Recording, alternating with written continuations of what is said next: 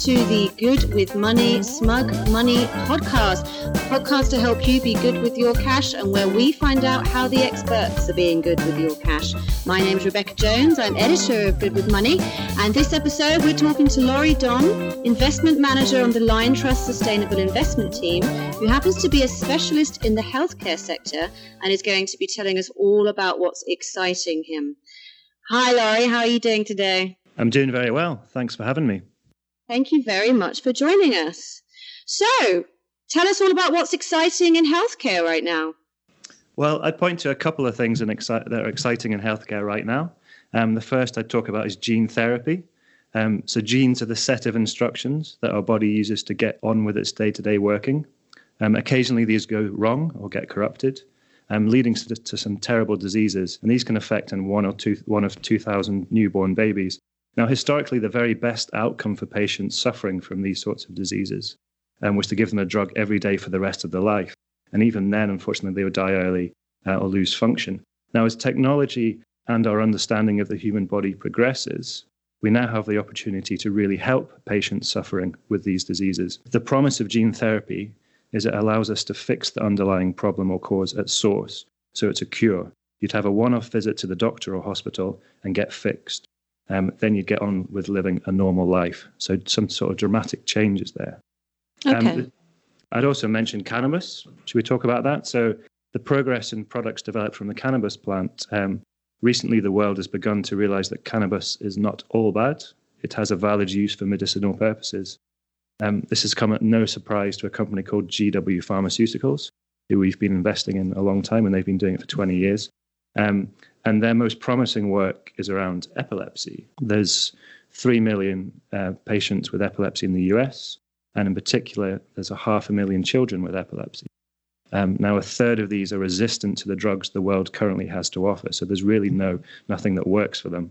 And uh, GW Pharma has just come up with a drug called Epidiolex. They have uh, trial data saying this works for a number of the hardest to treat types of epilepsy, and it's just been launched in the US. It's doing really well and we expect it to be uh, launched in the, in Europe by the end of the year.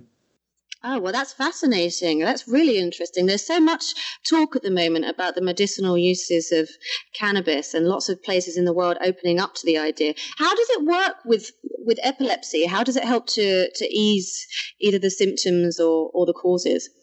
Uh, well, we won't go into the underlying functionality, but it basically in these trials they've managed to reduce the drop seizure rate by about forty percent. So this is normally young children we're dealing with here, and um, the earlier you can treat them. So every time you have a seizure, um, your brain's getting worse and you're getting worse. Um, so the sooner we can help people with these sorts of things, um, the better. And as I say, yeah, this company has produced clinical trials saying that um, they've reduced the number of seizures by 40% ish. That's really fascinating. And how far away are we from this being on the market, this product being on the market? So it's on the market in America right now, in, in, in the US, and it has been filed in Europe, and we just expect it to go through the regulatory process. And there'll be some little changes here in the UK and Germany, etc., as they roll it out across Europe. Um, but we're definitely expecting it by the end of the year. That's really exciting, hey? Okay, so how how does investing in healthcare fit in to a sustainable portfolio? Exactly how do you make that work within within your investment process? Okay, so um, broadly we invest thematically, and uh, I guess a good point point of reference to talk about would be the Sustainable Development Goals here. So the UN um, have developed a blueprint of how they see the world turning out by 2030 and kind of offered us some steps in getting there. Um, so the Sustainable Development Goals continue to be a great way to help articulate the world we expect. And Sustainable Development Goal 3 is about good health and well-being. So it's about ensuring healthy lives and promoting well-being for all ages. Um, so you could see that the kind of exciting innovations that I just talked about kind of fit in well with this goal. I would also say that um, Sustainable Development Goal 3 covers more than that. So it's not just the new innovations, but it's talking about um, ways to prevent people getting de- disease to start with. So it's focusing on areas such as uh, eating better or reducing smoking or pollution, and generally about setting up the world um, correctly to encourage good outcomes, kind of habits to start with. So, as we've said just before, I tend to cover the healthcare names. Um, in our portfolio, but at Lion, at Liontrust, we, or it's a sustainable um, investment team, we we look at the big picture, and so there are other companies that would help with this Sustainable Development Goal three. Um, so we invest in companies like gyms and food ingredient companies. Mm. I mean, I guess I speak to a lot of uh, private investors, and sometimes they're quite surprised to see pharmaceutical names in a portfolio because pharmaceutical companies have had a pretty bad rap, I think, over the years. I mean, what is what is your response to to that kind of question? Yeah, I mean, there's definitely been some bad stuff that's happened in the past. I guess we'd just say we're investing for the future. Um, so we do a lot of due diligence around how organizations are set up going forward. Um, but I guess gene therapy is almost the next step. So we started off with small molecules, then biologics, and there's kind of different um, iterations of new innovation in terms of drugs. So um, historically, the model has been to sell uh, you a drug every day for the rest of your life. Now there's implications in there about how you incentivize your sales team and all this other stuff. Um, with the likes of gene therapy going forward, it will just be a one-off cure. So you'll be able to value that, and healthcare systems will have, be a lot clearer in their understanding of how useful this thing is, what it's worth, paying for it in a one-off, and then hopefully that's you set for life. Mm. And I guess, I mean, it would be fairly impossible to really address some of the development challenges that we have without looking at the healthcare sector, right? Because we're all living longer, obesity is an issue, diabetes is, is an issue. And if we're not dealing with that, then that's a huge drain on our ability to develop sustainably. Totally. So I think um, our health is kind of fundamental to human success. If you don't have your health, you can't really do or enjoy anything. Um, because of this, we'd expect governments and individuals to continue to prioritize their spending on healthcare um, over other things. Um, and yet, as you say, at a high level, we can see the global population is growing, people are continuing to age, and that means they'll need more healthcare. But it doesn't mean we should be complacent. I mean, the healthcare systems want to spend their money um, as wisely as possible. So that's why we seek out areas of greatest unmet medical need, um, mm. and these are the places we can invest for good for good returns um, as well as better patient outcomes. So it's really win-win. It's not only making money, but doing so in a way that you can see the changes and benefits that are arriving for patients too. I'd also say that actually the investors in our Sustainable uh, Futures UK Growth Fund have helped fund these sorts of investments. So when I talked about gene therapy and I talked about the use of cannabis, um, companies in these spaces have come to the market asking for money to help progress their technologies and build manufacturing capabilities, and we have given it to them. And is there any way that we can see healthcare fitting into sort of environmental themes? Because sometimes it feels like it's sort of one thing or the other, kind of human health versus environmental health. Is there any way that the two can work together? Yeah, I think you just need to look at the big picture on all this stuff. It all ties into each other. Um, we've only got one planet to live on. So if you talk about the sources of innovation, the very initial sources of innovation in healthcare, we've got a lot of smart scientists, definitely, but a lot of the work is copying what nature's doing. And if we're actually destroying nature, then there's less um, inputs to the, for the process to start with. So if you look at the WWF figures I just read, they're talking about 50% of the world's biodiversity gone in the last 40 years. That makes it really hard um, to come up with new antibiotics, for instance. So it's definitely challenging, um, but it's definitely something we should keep um, doing. So it's essential that we preserve the natural world in order to preserve our own health. Definitely. Yeah. And as we talked about with the Sustainable Development Goal number three, there, it's talking about prevention as well as cure. So um, polluting the world does not help. People will keep um, having issues with lungs, for instance. Mm. So, yeah, you need to preserve the world to start with rather than just trying to tidy up the problem afterwards. Absolutely. Okay, well, we talked a little bit about the line Liontrust process there, but I'm wondering if we can maybe get in a little bit deeper to really understand how it is that you guys invest in healthcare. Could you could you help us with that? Yeah. So the process starts um, with thematic analysis. So we identify the key structural growth trends that are expected to shape the way the world is going, and we use these to help us hunt out well-run companies, um, which will likely be able to capitalize on these transformative changes. Um, now we have 20 themes at the sustainable investment team. And um, these help us describe these sorts of structural trends. Um, so the two most relevant are enabling innovation in healthcare and providing affordable healthcare. So, under enabling innovation in healthcare, this talks to companies that produce new innovative therapies and also that produce technologies which help others companies produce new innovative therapies. So, an example here would be GW Pharmaceuticals, as we've just talked about, um, but also Oxford Biomedica, which is a key player in the gene therapy area that we just talked about. Um, the second theme would be providing affordable healthcare.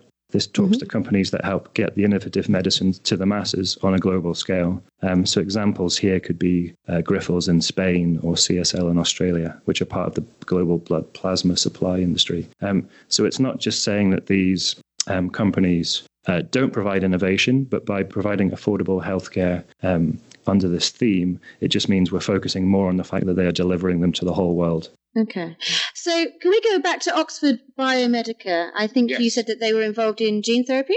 Definitely, yeah. So they make um, a thing called lentivirus. Now, without getting too specific, when you fix someone's gene, so they've started off with a gene being uh, wrong, which is leading to ill health. What we do is we um, inject them with the correct gene um, and basically overwrite that gene so that their body knows what to do from going uh, as it goes on. Oxford Biomedica provide a key step um, in enabling that corrected gene to get into the body so fascinating. It's it almost feels like a sort of futuristic movie, you know?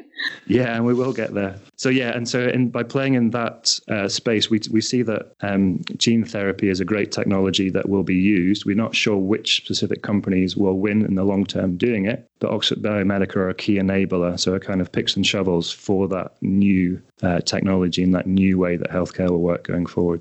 Mm. Okay, so then with a company like Oxford Biomedica, they're doing these incredible things as you've just described, but what makes them a good investment? How do you look at a company and, and decide, okay, I'm, I'm going to invest in them?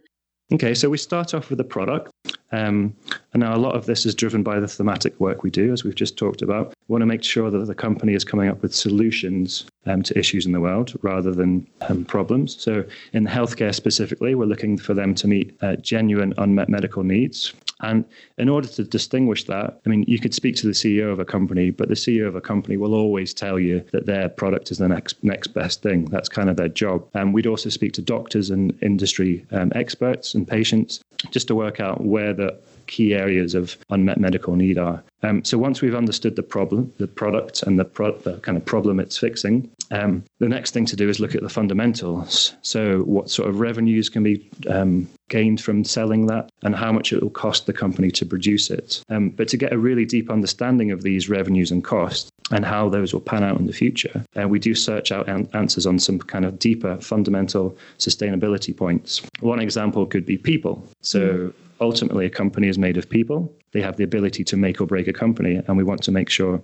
um, that they're hiring the best and keeping the best people, and there's a good mix of skill sets, views, um, backgrounds, etc., in the workforce. And some metrics we could look at here is staff turnover numbers, employee satisfaction surveys, kind of figures on how many employees have shares in the company. So if they're mm-hmm. bought into the long term success. So I actually met Oxford Biomedica a couple of weeks ago now. Um, they're a kind of small but growing uh, company. So they're going to have 600 people by the end of the year. They had 400 at the start. Um, and so they've just brought in a new kind of head of people um, role. Um, and yeah, exactly. We were talking about these sorts of staff turnover numbers, employee satisfaction, uh, and just trying to make sure that they're totally on top of the people um, that are going to help them create the success in the future. So you're really looking at the whole picture here. It's not just okay, this company's producing a good drug, but how does it treat its staff? You know, does it have a, a decent kind of turnover? You know, what are its long term prospects actually as a business? So you're yeah, having to look at the whole thing. And whether they're looking at the right sort of things in the right sort of way, totally. So another thing could be the science. Um, so when you have an idea in healthcare, you need to prove that it works. You can't just suddenly start selling it. Um, so you do this by setting up a trial. So you you find some people with the disease that you're trying to fix, and you take a number of them and give them the drug, and you take a number of them and don't give them the drug. You then compare um, over a period of time how both sets of people are um, cope or continue to progress. Um, so we'd look at evidence here about whether they're running good trials and doing this ethically and correctly, and also, for instance, are they disclosing the results? So it's very all very well disclosing the trial results of a trial when you do really well, but if it's been an unsuccessful trial, um, the temptation is to kind of cover that up. So, um, but that is not good for the industry, and that's not good for the company. And longer term, because it's longer term cash flows we're valuing these companies on. Um, we need companies that are building up trust in them um, for the doctors and ultimately the people who are going to take and buy these drugs for them in the future. Mm. Now, how about politics, Laurie? Now, I know nobody likes to talk about politics, but just very briefly, we hear a lot about drug pricing, especially in the US, where it's a really big issue. Is that something that you that you look at at all? Yeah, I mean, we speak to every company about this, and it all comes down to working out what the drug. And sorry, it's not just drugs. I cover broadly healthcare, so it's it's not just drugs. There's other technologies here, but um, broadly, we're trying to work out that um, what something is worth um, to the healthcare system in terms of life saved. Now, in the UK, um, we'd use quality adjusted life years. There's all these different calculations. Um, but yeah, I guess going to your point about politics in America, um, it's clear to me that the American healthcare system isn't as good as it could be. Uh, we've still got around 30 million Americans without insurance and 44 million um, who are kind of underinsured. So the big political chat there is about bringing in healthcare for all. So this is a single payer um, public system, just like the rest of the world has. And yeah, I definitely see that happening uh, at some point. It's just it's quite a complicated, convoluted system they have in America right now. Um, so yeah, it will, it will take a few iterations, I think, to to get to something uh, fit for purpose. Mm.